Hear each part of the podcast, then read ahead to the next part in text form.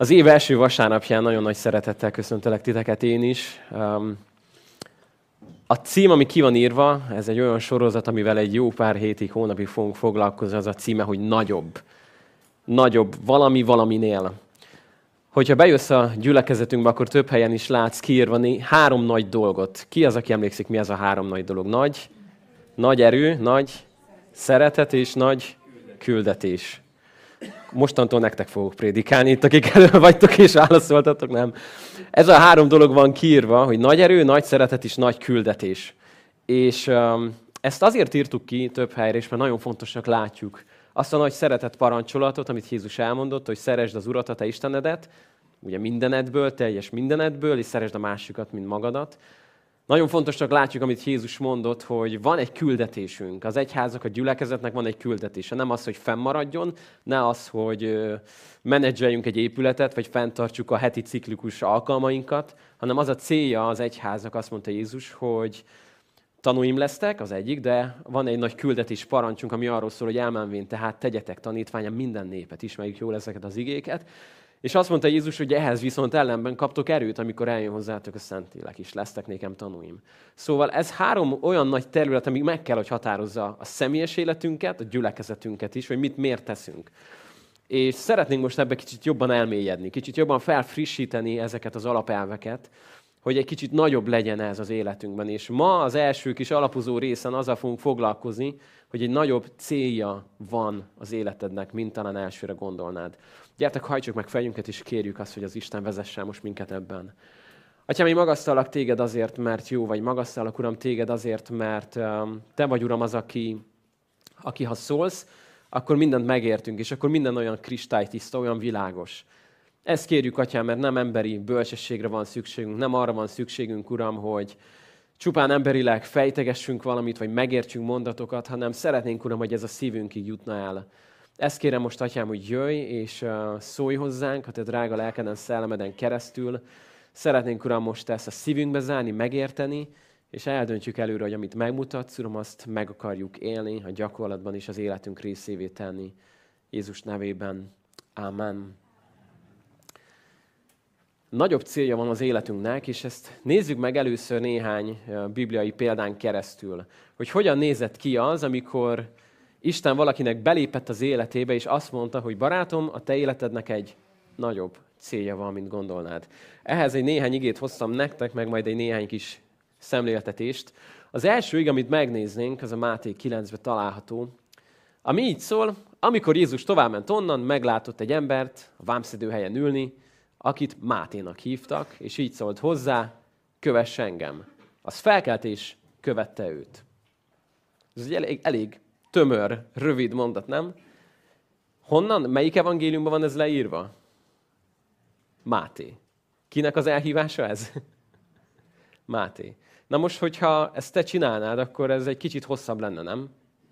Ha Barnabás evangéliuma leírná Barnabás elhívását, az lenne a leghosszabb fejezet Barnabás evangéliumában, nem? Mert leírnánk a saját történetünket, hogy ez, ez az, ami velünk történt. Most képzeld, de Máté is írhatta volna, hogy a következő négy fejezet Máté elhívásáról fog szólni. Szóval, amikor Jézus továbbment onnan, meglátott egy igazán jó képű vámszedőt, akiben látta, hogy ebbe több van, mint az összes többiben, és látta, hogy ez a tanítvány, ez sokkal külön, mint bármelyik másik. És hogy Jézus ránézett, azt mondta Jézus magában, hogy van értem, hogy eljöttem erre a földre, megláttam ezt a férfit. És akkor, tehát lehetne ezt annyira csűrni, csavarni, de figyeld, mennyire egyszerű. Meglátott ott egy vámszedőt, Máténak hívták, így szólt hozzá, kövess engem, az meg felkelt és követte őt. Ez, ez túl rövid, nem? Kövess engem. Az meg felkelt és követte őt. De menjünk tovább. Tizen, a negyedik fejezetben még mindig Máté, de most nem magáról azt mondja, hogy így szólt hozzájuk, már Péterhez és Andráshoz Jézus, jöjjetek utánam, és én emberhalászokká teszlek titeket, ők pedig azonnal ott hagyták hálóikat és követték őt. Ez is túl rövid, túl tömör, nem? Csak képzeld el ezt a pillanatot, hogy ott van Péter András, épp a hálókat tisztogatják, és azt olvassuk, hogy oda megy Jézus, gyertek, kövessetek engem, most éppen halászemberek vagytok, ha engem követtek, emberhalászok lesztek. És ők ott hagytak mindent, és követték Jézust. Ez megint annyira túl rövid, túl tömör, nem? De hadd hozzak még, ha ez még nem lenne elég. Csütörtöki estékről már ismerős ez a mondat. Az úr ezt mondta Abrámnak, menj el a földedről, rokonságot közül, atyád házából arra a földre, melyet mutatok neked. Pont. És lehet, hogy Abrám így nézett, hogy és várom a folytatást. A következő öt éves tervet. Azt mondja, mi fog történni, hogy ennek mi értelme van, hogy mit akarsz te velem, és hogy és Abrám majd azt idővel meg fogod tudni, hidd el, meg fogod tudni. De most ezt kérem tőled, hogy menj el rokonságot földjéről, atyát földjéről arra, amit mutatok neked. Egy mondat. Volt Jézus ennél tömörebb is, amikor csak annyit mondott Péternek, hogy jöjj.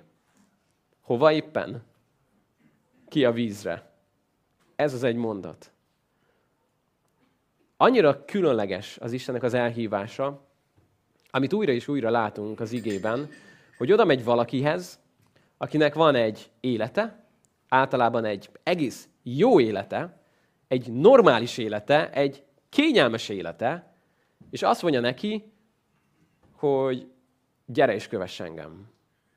Többet látok benned, mint amit most csinálsz. Van egy nagyobb cél, amiben én most meghívlak, hogy gyere és kövess engem. És egy érdekes dolog számomra, hogy Isten nem a nagy embereket kereste. Ez nagyon fontos. Soha nem a nagy embereket kereste, azokat az embereket kereste, akik nagy teret adnak Istennek az életükben. Ezt szeretném, hogy a magaddal tudnád vinni. Isten soha nem a nagy embereket keresi. Mi emberek vagyunk, és, és mindig próbálunk valakire felnézni, nagy emberekre, Istennek a nagy embereire. Isten nem így lát minket. Ő nem azt látja, hogy nagy meg kicsi ember. Ő azt látja, hogy vannak emberek, ő mindenkit hív, de azokat keresi, akik nagy teret adnak Istennek az életükben. És az egésznek a kulcsa, az elhívásodnak, az élet célodnak a kulcsa, az nem a tehetséged, nem a veled született, nem tudom, kiváltságuk, nem a felmenőidben rejlik. Egyetlen szóban rejlik, ami így szól, hogy engedelmesség.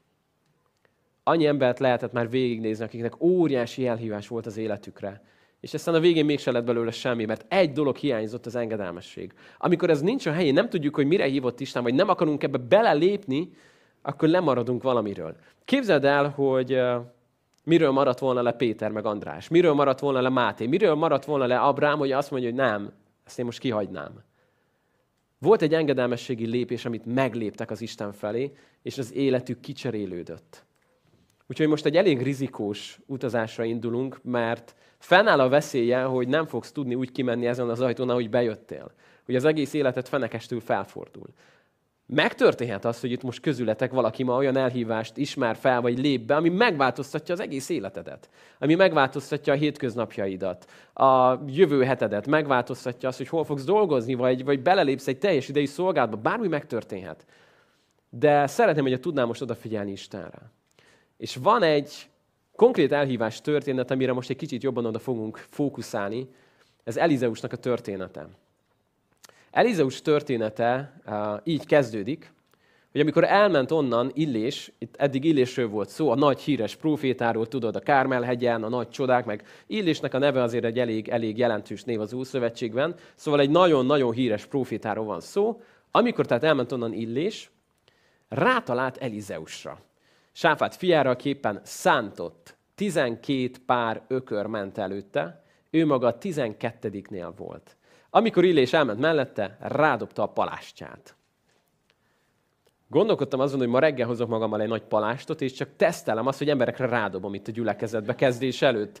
Kíváncsi lettem volna a reakciókra, hogy ki hogyan reagál, hogy, hogy neked meg mi bajod van ma reggel, nem? Tehát, hogy valószínűleg ez lett volna a reakció. Elizeus azért tudta, hogy ez nem ezt jelenti, ugyanis ebben a korban, hogyha egy profétai vezető a palástját rádobta, ez az elhívásnak volt a jele. Annak, hogy gyere, jöjj, legyél velem, tanulj mellettem, legyél az én proféta tanítványom, innentől kezdve akkor gyere és kövess engem. Szóval ez többet jelentett, mint amit talán ma jelenten, hogy rádobnék egy köntöst, de egészen elképesztő ez az egész, nem? Szóval csak képzeld el, ott van Elizeus, te vagy Elizeus, telnek a napjaid, ugyanúgy minden egyes napod. Szántasz, mert ma ezt csinálod, tegnap is ezt csináltad, holnap is ezt fogod csinálni, de nagyon hálás vagy, mert van 12 pár ökröd. De most ezt nem nagyon tudjuk, hogy ez mind az övé volt, vagy valahol bedolgozott vele, teljesen mindegy. Ha megengedette magának, hogy 12 pár ökörrel szántson, az, az biztosak lehetünk, hogy egy nagyon kényelmes és egy nagyon jómódú élete volt Elizeusnak. Amit mégis miért dobjon el, nem? Miért? Hát ez teljesen jó, kiszámítható, jövő héten is lesz mit dolgozni velük, meg jövő héten is. Föld mindig lesz, 12 pár ökör az erős, megrendelés is mindig lesz, ez teljesen jó. Megy szépen minden a maga medrében, élvezem az életet. És ekkor jön az Isten, és úgy tűnik, mintha a semmiből megjelenne Illés, és keresi ezt az Elizeust. Azért hadd mondjam el, hogy nem a semmiből. Mert előtte azt olvassuk, hogy azt mondja Isten Illésnek, hogy ezt az Elizeust, az Ábel Meholai sáfát fiát pedig kent fel profétálva magad helyett. Szóval mégsem a semmiből jött ez az elhivatás, mert ha bár Illés nem nagyon figyelhetett Elizeusra, meg lehet, hogy a többiek se tudták, hogy ki ez az ember, de volt valaki, aki figyelt Elizeusra. Az Isten. Stephen Furtick úgy írja az egyik könyvében, hogy olyan, mintha Isten kibeszélni a háta mögött Elizeus, nem? Hogy Elizeus azt se tudja, hogy ő a számításban van, de Isten már róla beszél másnak, hogy figyelj, én felfigyeltem erre az emberre, Elizeusra. Ő lesz a megfelelő ember erre a melóra. Most éppen szánt, éppen csinálja a dolgait, ő lesz magad helyett a próféta. Menj el, keresd meg, és kent fel erre. Elizeus ebből még semmit nem sejt. Az, hogy kész az olaj, és fel lesz erre kenve, ő semmit, ő csak megy, átlagos napja indul, egyik a másik után. De van valaki, aki figyeli őt. És szeretném, hogy az első dolog, amit megértenénk Elizeus történetéből, hogy van egy Isten, aki figyel rád. Lehet azon benned, hogy senki nem figyel rád, senki nem fedez fel téged, de van egy Isten, aki figyel rád. Aki látja, hogy mit csinálsz, akkor is, ha éppen 12 pár ökör mögé kell nézzen, hogy téged észrevegyen.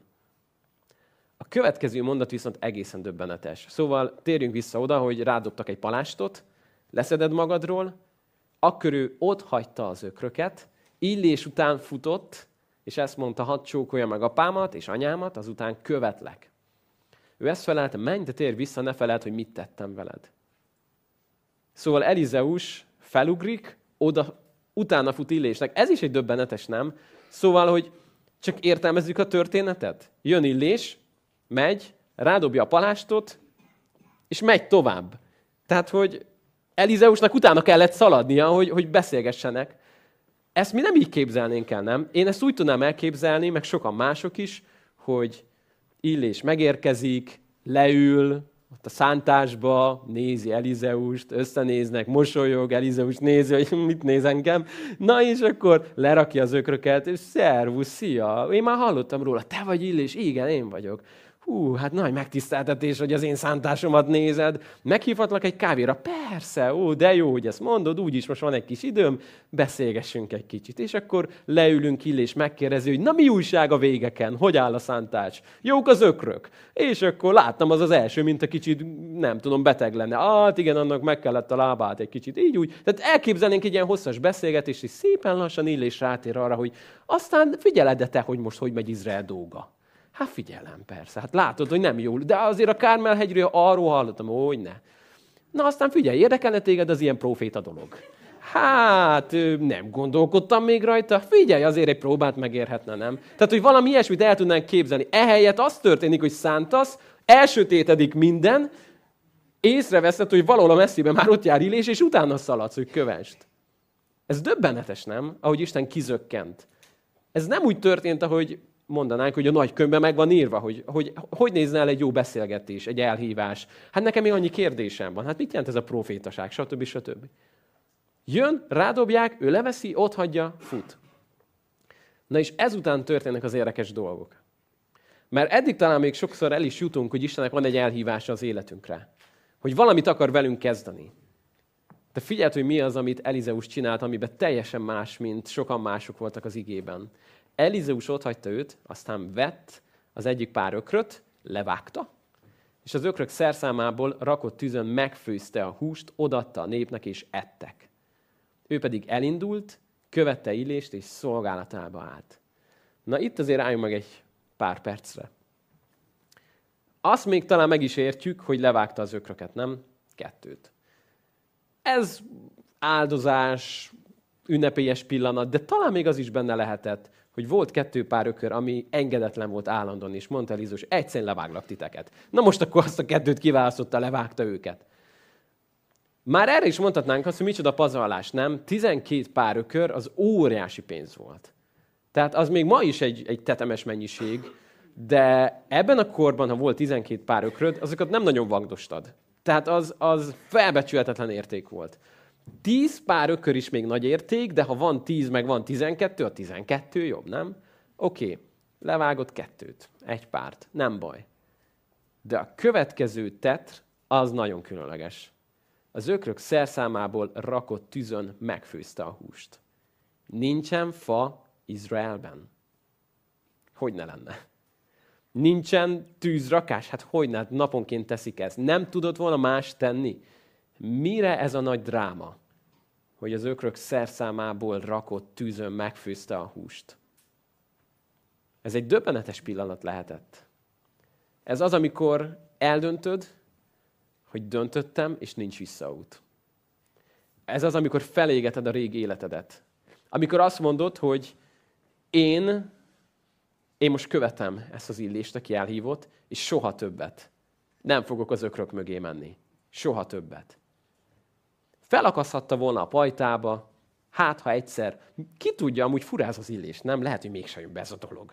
Meg azért, azért rizikós ez. A proféták olyan különleges dolgokat csinálnak néha, meg, meg amúgy csak mi tudjuk azt, hogy egyszer majd úgy csak úgy el fog tűnni, nem? Felmegy a mennybe, meg ilyenek, tüzes szekereken. Tehát, hogy mi van akkor, ha jó lenne majd visszajönni ide az ökrökhöz? Nem? Itt lesz, leakasztom, folytatom. Vagy eladja, és azt mondja, hogy hát ebből a pénzből mennyi jót lehetne tenni.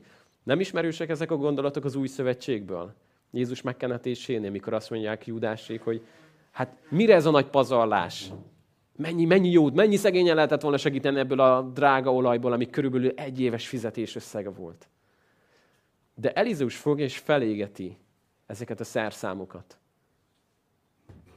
Ez egy döbbenetes pillanat volt, amikor ő eldöntötte azt, hogy akkor mostantól előre.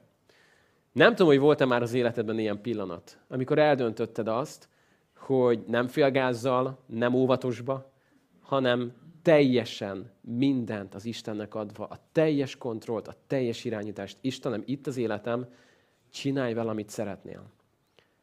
Én emlékszek arra, amikor már meg voltam térve az úré, voltam egy ideje, és elmentem egy konferenciára, ahol az előadó a Bianco Csekről beszélt arról, hogy milyen az, amikor odaadsz Istennek egy olyan aláírt szel, mint amit ő majd kitölt, de nem tudod, hogy mit fog ráírni. És engem ott az a pillanat 14 évesen annyira szíven talált, Isten annyira közel jött hozzám, hogy már az övé voltam, és, és megtapasztaltam a megváltás erejét, odaadtam a bűneimet, találkoztam Jézusra, stb. stb.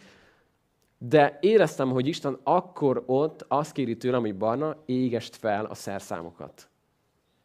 Nagyon vívódtam, izzadtam, minden bajom volt közben, mert tudtam, hogy a végén ez oda fog érkezni, hogy akkor most ki az, aki ezt meg akarja lépni. És rettegtem attól, hogy mit akarhat majd tőlem az Isten. Az az egy volt bennem, hogy én, én bármi, elmegyek a világ végére, misszionárius leszek, csak egy dolgot, Uram, lelkész ne legyek. Azt az egyet kérem. Ez ott volt bennem, hogy ez az egy ne legyek soha. És emlékszek arra, hogy mégis a legvégén Isten lelke szelleme annyira között és annyira meggyőzött, hogy felálltam, és azt mondtam, Uram, itt vagyok. Aláírom neked ezt, tied az életem.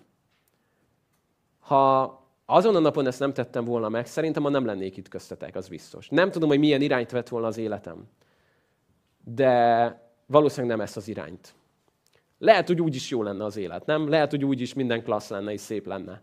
De semmiért nem cserélném el azt az elhívást, amiben most lehetek azért, amit csak én magam találtam volna ki. Szóval vannak ezek a pillanatok, mikor Isten odaáll, és azt mondja neked, hogy gyere és kövess engem. Hogy az életednek van egy nagyobb célja, mint gondolod. Hogy van egy nagyobb elhívás, mint gondolod. És igen, élhetjük az életet magunk körül forogva. Megvan rá jogunk. Élhetjük az életet félgőzzel, úgyhogy élünk is, a éveink fénypontja, hogy hova megyünk majd nyaralni nyáron, meg, meg hogy szépen megy a minden, és a gyerekek hogy haladnak a, nem tudom, kurzusokkal és a kiegészítő foglalkozásokkal a oviba, suliba, és amúgy meg a munka is szépen halad, meg végre meg lesz az a második garázs, amiről álmodtunk. Ezek jó dolgok, semmi baj nincs ezzel. De foroghat az egész életünk erről, vagy mondhatom azt, hogy igen, azon túl, hogy van ez, meg van ez, meg van az, meg minden más is csinálunk, az életemnek van egy nagyobb célja, mint én magam. Van egy elhívás, ami túlmutat rajtam. A gyülekezetünknek is van egy elhívás, ami túlmutat rajtunk. Ami túlmutat azon, hogy mi jól érezzük magunkat, vagy nem. Azt mondta Jézus, hogy ő azért jött, hogy megkeresse és megtartsa a mi elveszettet.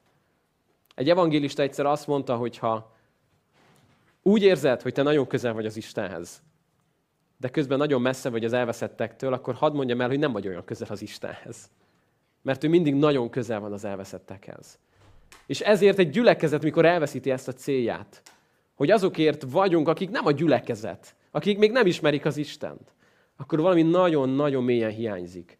Attól még találkozhatunk hétről hétre, érezhetjük jól magunkat, imádhatjuk az Istent, hogy ne építhetnénk három sátrat, egyet-egyet mindenkinek, de valami elvész, amiről azt mondta Jézus, hogy ellenben erőt vesztek, és lesznek nekem tanúim, só és világosság lesznek ezen a világon.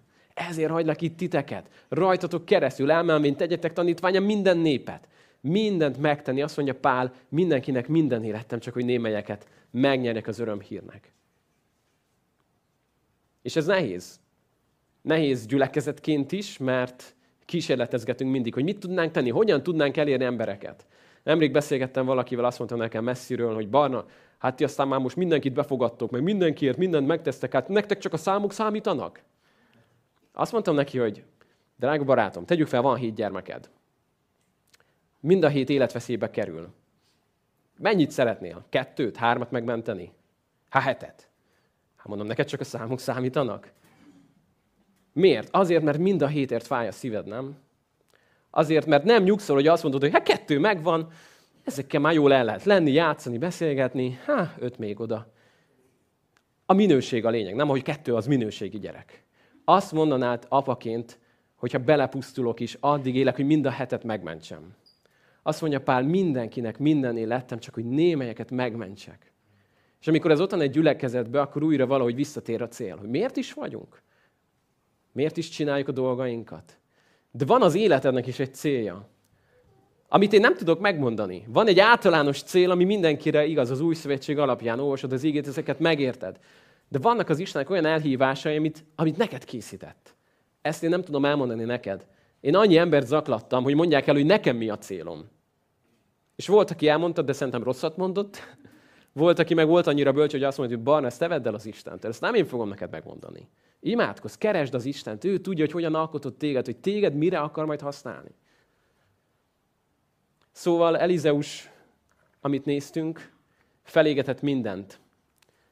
Engedelmeskedett is. Van egy érdekes mondás, azt mondta Leonard Ravenhill, hogy az érettség a lelki életben az nem az életkorod függvénye, hanem egyedül az engedelmességet függvénye. Érettség nem attól lesz, hogy mennek az évek mellettünk. Attól leszünk érettek az Istenben, hogy elkezdünk engedelmeskedni. Amikor nem engedelmeskedünk, akkor is mennek az évek, nem? És talán néha még, még jó dolgok is történhetnek velünk, de csak gondolj bele abba, hogy ha van egy óra, ami elromlott és nem jár, minden nap kétszer jó időt mutat, nem? De még sincs a helyén.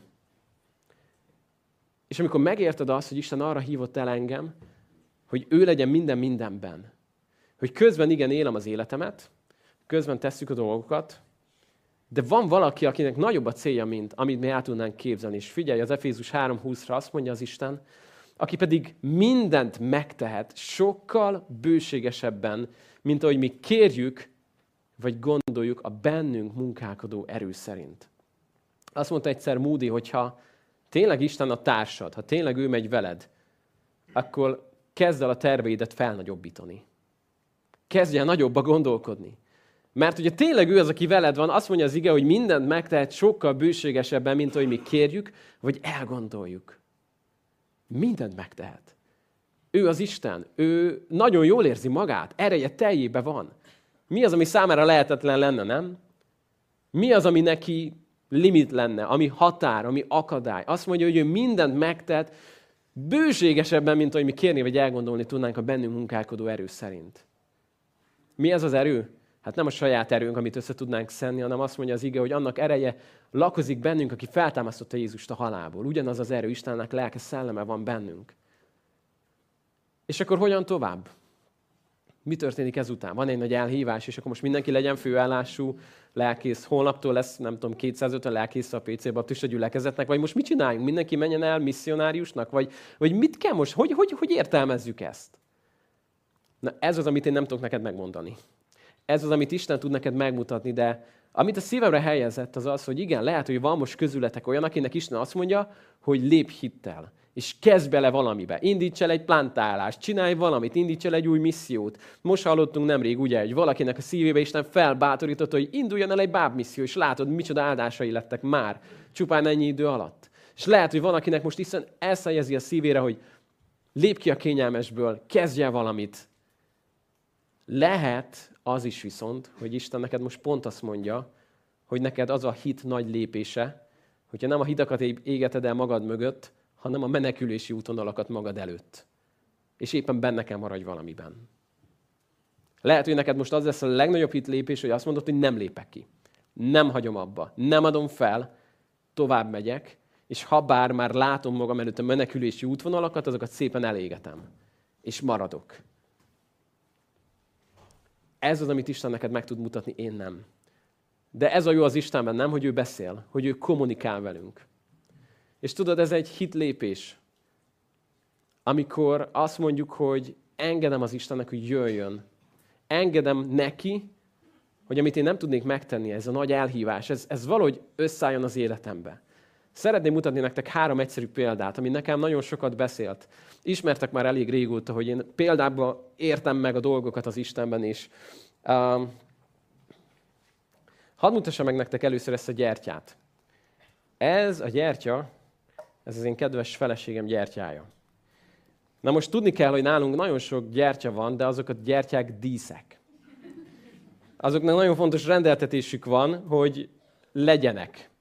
Semmiféleképpen nem gyújtjuk meg őket. Ezért megkérdeztem a kedves feleségemet ma, hogy felhasználhatom ezt a gyönyörű gyertyáját egy illusztrációnak. Ő rám nézett, és mivel érezte már a fűszagot a konyhában, azt mondta, hogy hát most már mindegy, meggyújtottad, tönkretetted. Annyira szeretem benne ezt, ahogyan így gondolkodik a gyertyákról, de amikor, amikor szerinte tönkretettem a gyertyát, akkor mit történt valójában? Az történt a gyertyával, hogy amire kitalálták, azon túl, hogy amúgy legyen szép, meg, meg milyen színű legyen, meg hogyan illeszkedjen egy házba. Tehát van ennek a gyertyának ugye egy rendeltetése, Na, ne sértődj, meg világítsál. Várjatok ezzel, mi történt? Van ennek a gyertyának egy rendeltetése, hogy égjen, hogy világítson. És nagyon szépen mutat a sarokban, nagyon szépen mutat a könyvespolcon, de ha egy gyertya tudna örülni, szerintem akkor örülne, akkor mosolyogna, amikor valami ilyesmi történik vele. Az életednek van egy ilyen célja. Van egy hely, ahol Isten téged meg tud gyújtani. És addig is jól nézel ki, fantasztikusan, még addig is illatozik amúgy. De van egy célja az életednek. És lehet, hogy azt mondod, hogy én ettől most nagyon messze vagyok. Lehet azt mondod, hogy én most igazából már egy ideje csak füstölgök. Nem tudom betölteni ezt a célt, amit az Istentől kaptam. Nem tudok újra lángra gyúlni. Volt egy időben, amikor én lángoltam, de az már oda. Na most hadd mutassam meg neked egy nagyon érdekes kísérletet, amikor, amikor csak a füst marad, a füst is jó valamire. Láttad azt, hogyan a füstön keresztül újra ránk legyúlt ez a gyertya? Ne ez az Istenek a jelenléte. Ez az, amit te és én nem tudok. Nem tudunk egy emberbe lángot gyújtani. Egy füstölgő emberben nem lehet lángot gyújtani emberileg. De amikor jön az Isten, és még csak a gyertya közelébe sem megy, csak a füsthöz hozzáér, akkor képes arra, hogy ez megtörténjen. Aztán hadd mutassak nektek egy érdekes dolgot. Azt mondja az új szövetség, hogy az egyház az olyan ezen a földön, mint a só. Azt mondta Jézus, hogy ti vagytok a föld sója. Ez egy tojás, tudom, hogy ez nem egy só. De egy érdekes dolga, amikor a sóról beszélünk, mindig arról beszélünk, hogy konzervál, meg íztad, de hadd mutassak be egy érdekes dolgot, amit még a só meg tud csinálni. Itt van ez a tojás, és akárhányszor raknám le, mindig ugye rémálmatok van, hogy ez merre fele fog majd leborulni, és hol fog széttörni. De van egy érdekes dolog, hogy a fogok egy kis sót, hoztam nektek otthonról egy kis sót, és ide kiszórom az asztalra, csak egy keveset, nem kell sokat. Mindössze csak egy kicsit ide rakok, akkor egy érdekes dolgot fog csinálni ez a só. Ide rakom, és olyan stabilitást ad ennek a tojásnak, amire eddig képtelen volt. Néhány por, néhány kis apró sószám.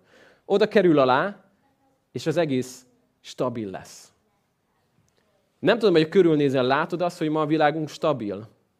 Látod azt, hogy a helyén van?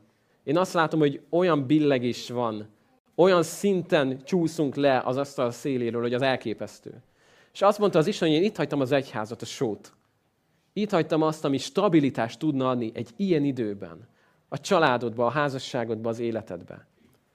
De hadd mutassam be azt a példát, ami nekem mostában legtöbbet adott. Itt van egy kis üveg, és uh, ezt én most jól meg fogom tölteni nektek vízzel, és képzeld azt, hogy ez a víz, ami jön bele, ez a te életed, tehát te vagy az üveg, és ez a sok-sok víz, ez az a sok probléma, ami ért téged. És azt érzed, hogy telítetve vagy, nem? Tehát teljesen megteltél, és, és nem bírsz már tovább menni. És azt érzed, hogy itt vagy a határaidnál. És látod is, ugye, hogy púposan van benne a víz, és mi történne, ha én most ezt az üveget megfordítanám? Mi történne? Mutassam be? Mi történne? Az összes kiborulna, nem? Ide a hangfalakra, a technikára, mindenhova kifolyna. Viszont, hogy egy érdekes dolgot csinálok, elkérhetem azt a táskát egy pillanatra? Ugyanis hoztam bele egy egyszerű kis kelléket, ami minden háztartásban megtalálható, egy kis darab WC papír, ami nem sok mindenre jó, nem? Nem, nem túl erős. De figyeld, hogy mi történik, amikor ez hozzáér az üveg tetejéhez. Mi fog történni, ha most megfordítom? Nem jön ki belőle. Benne maradt. Hogyan? Hogyan képes, nem? Tízből kilencszer ez történik. Annyira imádkoztam, hogy ne a tizediket lássátok. Szóval tízből kilencszer ez történik, de amikor ezt a kis WC papírt elveszem, újra az történik, aminek történnie kell a fizika törvényei alapján. Mit szimbolizál nekem ez a kis papírdarab a tetején? A hitednek azt az engedelmességi lépését, hogy az életed azt mondod, hogy nem bír tovább menni, kész vagyok, elegem van, Mit segít ezen a hit? Mit segít ezen egy ima, nem? Olyan kis semmi. Azt se tudom, hogy meghallgatta az Isten. De mikor odarakod a tetejére, és feje tetejére fordul az életed, akkor nem tudod, hogy miért, de valamiért egybe maradsz. Nem érted. Hogyan képes ez a kis semmi anyag ekkora mennyiségű vizet ott tartani? Furcsa, nem? De mégis képes rá. Ilyen az engedelmességed. És lehet, hogy most az Isten arra hív téged, hogy csak bíz bennem. Add nekem a te engedelmességedet, azt az egy lépést, hogy érzed azt, hogy Isten most rádobta ezt a leplet, hogy gyere és kövess engem. Hogy az életednek egy nagyobb célja van. Hogy az életed nem önmagadról szól csupán, hanem van egy nagyobb elhívás, ami túlmutat rajtad.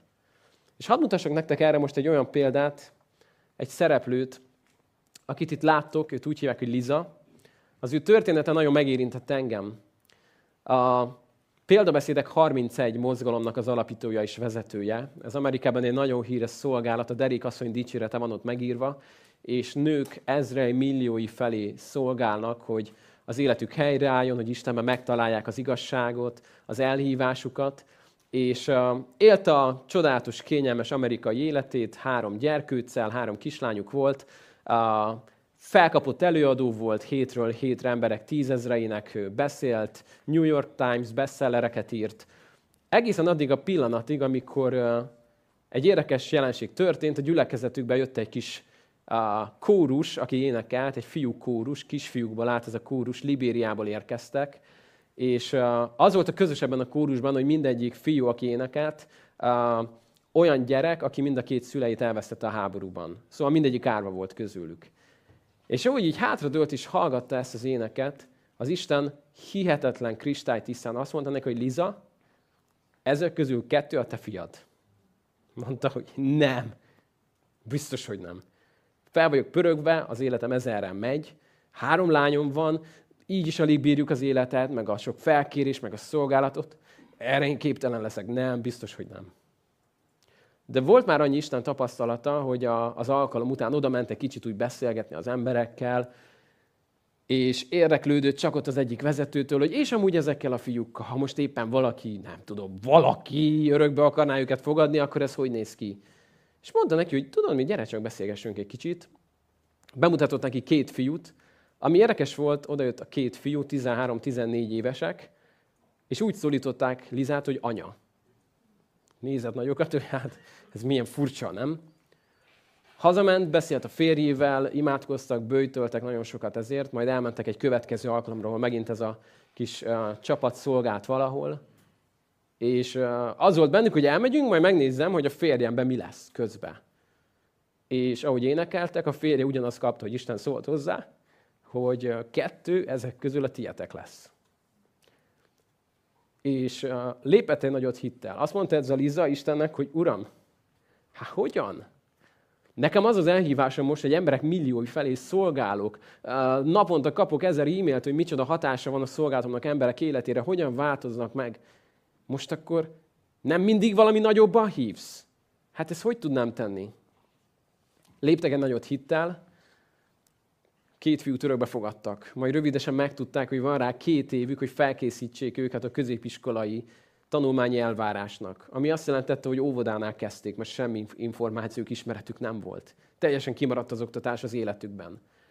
Szóval azt mondta Liza, hogy oké, okay, ez csak úgy fog megtörténni, ha én itthon maradok, és a következő két évben, minden egyes nap ezt a két fiút tanultam.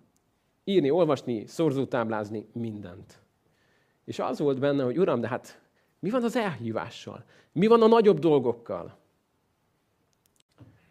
Egy érdekes dolgot mondott neki Isten, amit mikor olvastam tőle, nagyon a szívembe csapott. Azt mondta neki az Úr, mikor ott este imádkozott a konya asztalnál, hogy Liza, igen, elhívtalak, és mindig a hitről beszélsz. De úgy éled az életedet, hogy nincsen rá szükséged. Mert mindig úgy manőverezel az életben, hogy mindent megoldasz, és sosincs szükséged a hitre. Na most lesz szükséged a hitre. És azt mondta neki még az úr, hogy Liza, most az elhívásod, ma az elhívásod az lesz, hogy visszamész ahhoz az asztalhoz, és szorzó táplát tanítasz ennek a két srácnak. Szóval ezt csak azért hoztam nektek ezt a történetet, mert mi mindig talán azt gondoljuk, hogy a nagy elhívás az az, hogy valami látványos, valami hatalmas, valami fú, mindig ezt gondoljuk, nem, hogy mikor Isten valami nagyot akar, nagyot tesz a gyülekezetünkkel, már te is látod magad előtt a csarnokot, sok ezer, meg minden, ugye látjuk, nem? És adja Isten, hogy egyszer majd, ha kirendeli, legyen, mert látjuk, hogy nem férünk el. De néha nagyobb dolgok nem mindig tűnnek nagyobbnak. Hadd mutassak egy képet róluk néhány évvel később. Kicsit megnőttek már a fiúk is, itt van a családjuk. Azt talán nem mondtam, hogy mikor ők örökbe fogadták ezt a két gyermeket, és elkezdtek erről beszélni, Rövid időn belül a baráti körükben 45 gyereket fogadtak örökbe. Valami elindult. Utána elkezdett ez a hölgy rengeteget írni, beszélni arról, hogy hogyan tudjuk szeretni azokat, akiket nehéz. Hogyan lehet örökbe fogadni egy gyereket, egy 13-14 éves gyereket, aki már annyira kiforrott és annyira ellened van. Mit tudsz tenni, hogy az Isten szeretete rajtad keresztül megérkezzen hozzá? És most megint ott van, most már, hogy emberek millióinak segít az ő történetével. De milyen hitlépés volt az, nem, hogy azt mondod, hogy lemondom az összes felkérést, az összes konferenciát, mindent, és következő pár évben, két évben, minden egyes nap otthon leszek, reggeltől estig, tanítom őket, szorozni, osztani, nyelvtanozni, történelmet. Ez lenne a nagy elhívásom. És akkor megértette, hogy ma és holnap ez lesz az elhívásom. Szóval szeretnélek most erre bátorítani, hogy amit kivetítettem az előbb az Efizusi levélből, hogy aki mindent megtehet sokkal bőségesebben, mint hogy mi kérni vagy elgondolni tudnánk a bennünk munkálkodó erő szerint. Engedd meg, hogy Isten bontsa ki neked, hogy mi az, hogy nagy. Engedd, hogy Isten bontsa ki neked, hogy mi az, hogy bőségesebben. Mert lehet, hogy valami olyasmit fog az Isten kimunkálni az életedben, valami olyasmire hív, hogy valaki nézne, és azt mondaná, hogy e, e, ez, ez az a nagy elhívás, ez az a sokkal bőségesebb. Hát ez nem egy visszalépés az életedben? Ez nem valami jelentéktelen dolog? De te tudni fogod, hogy a helyeden vagy. És tudod, ez a legfontosabb, amikor a helyeden vagy, akkor tudod, hogy elégetted a régi ökörszerszámokat, tudtad azt, hogy most ott vagyok, ahol kell, hogy legyek. Elizeus története még rengeteg tanulsággal szolgál majd nekünk, de itt most megállunk az ő elhívásánál. És szeretnélek arra hívni, hogy ha Isten most megérintett téged, akár úgy, hogy azt érzed, hogy szükséged lenne erre a stabilitásra, hogy ne billegjen jobbra-balra az életed, akár, hogy azt érzed, hogy egy ideje már csak füstölöksz, lágra lehet még gyújtani egy ilyen gyertyát. Az Istennek igen. De tudod, mi kell hozzá? Kell hozzá egy láng. Bármit csinálta volna, akármilyen szépen beszélek egy füstölgő gyertyához, nem fog lángra gyulladni. Kellett hozzá egy működő láng, ami felülről megérkezik, és megérinti a füstöt. És ha ez megtörténik, lángra kap az a gyertya. Erre van szükséged. Erre van nekem is szükségem gyakran, mikor otthon füstölgök, hogy az Isten tüze megérintsen. Mert a mai emberi okoskodások, pszichológia szépen tud beszélni egy füstölgő gyertyához, meg tud érteni, de nem tud lángra gyújtani. Erre egyedül az Isten képes. És lehet, hogy most arra van szükséged, hogy már úgy érzed, hogy telítve vagy, túl sok, túl sok a teher, nem bírod tovább. De az Isten azt mondja, hogy bíz bennem, hidd el, hogy ez az egy lépés, az engedelmességed, a hitet egy lépése, ami olyan erőtlennek, olyan semminek tűnik, amikor a feje tetejére fordul az élet, meg fog tartani. Mert hitben járunk, és nem látásban. És amikor gyengék vagyunk, akkor vagyunk erősek. Szeretném, ha most tudnánk imádkozni, és arra kérlek titeket, hogy csukjátok be a szemeteket, ne foglalkozzatok most mással, előtted, mögötted, melletted levővel, hanem figyelj csak az Úrra. Most csak te, meg csak az Isten vagytok itt. És arra szeretnélek kérni, hogyha a tanítás bármelyik része hozzád szólt ma is, telibe talált téged, és azt mondod, hogy igen, most ez én vagyok, és nekem erre ma szükségem van, akkor arra kérlek, hogy mikor imádkozok, akkor csak állj fel. Én se fogom kinyitni a szemem, te se, de az Isten látni fog téged. Hogy jelez neki azt, hogy Uram, itt vagyok, hogy megéreztem azt, hogy rám dobtad ezt a palástot is, és utána futok. Nem engedlek el, jövök, és felégetem, ami mögöttem van. Drága Istenem, én áldalak téged azért, hogy te itt vagy. Én köszönöm azt, Uram, hogy te szólsz, és köszönöm azt, hogy te vagy az egyetlen, Uram, aki lángra tudsz gyújtani füstölgő lámpást. Köszönöm, Atyám, hogy te vagy az egyetlen, aki egyben tudsz minket tartani, amikor minden billeg körülöttünk. Köszönöm, Atyám, hogy te vagy az egyetlen, aki fel tudott tartani azt a vizet, amit mi nem tudnánk. De köszönöm, hogy te viszont meg tudod tenni. Köszönöm, Atyám, azt, hogy az elhívásunk nagyobb, mint amit el tudnánk gondolni. Köszönöm, Atyám, hogy nagyobb célod van velünk, a gyülekezetünkkel, mint ahogy azt el tudnánk képzelni. Köszönöm, Atyám, hogy nagyobb a Te elhívásod velünk, szülőkkel, apákkal, anyákkal, férjekkel, feleségekkel, egyedülállókkal, mint ahogy azt el tudnánk képzelni. És Uram, itt állunk most előtted, és akarjuk ezt a nagyobbat választani. Még akkor is a kívülről kisebbnek fog tűnni. Akarjuk, Uram, ezt választani, akarunk engedelmességgel lépni, kilépni a csónakból, vagy lehet, hogy épp visszaülni a csónakba. Köszönöm, Atyám, hogy Te most beszélsz hozzánk, és megmutatod, hogy épp ideje elindulni, vagy épp ideje maradni. Kérlek, Atyám, hogy beszélj tovább, vidd ezeket mélyebbre. Szeretnénk, Uram, engedni neked, hogy Te szólj, Te cselekedj. Én köszönöm, Atyám, azt, hogy minden Te vagy. És köszönöm, Uram, hogy Te nekünk már nem azt mondod, mint Abrahamnak, hogy menj el, hanem azt mondod csak, hogy jöjj és kövess engem. Köszönöm, hogy nem előre küldesz minket, hanem magadhoz hívsz. És köszönöm, hogy ennek minden pillanatában ott vagy velünk. Gyertek, maradjunk itt ebben az imában, és dicsérjük az Istent.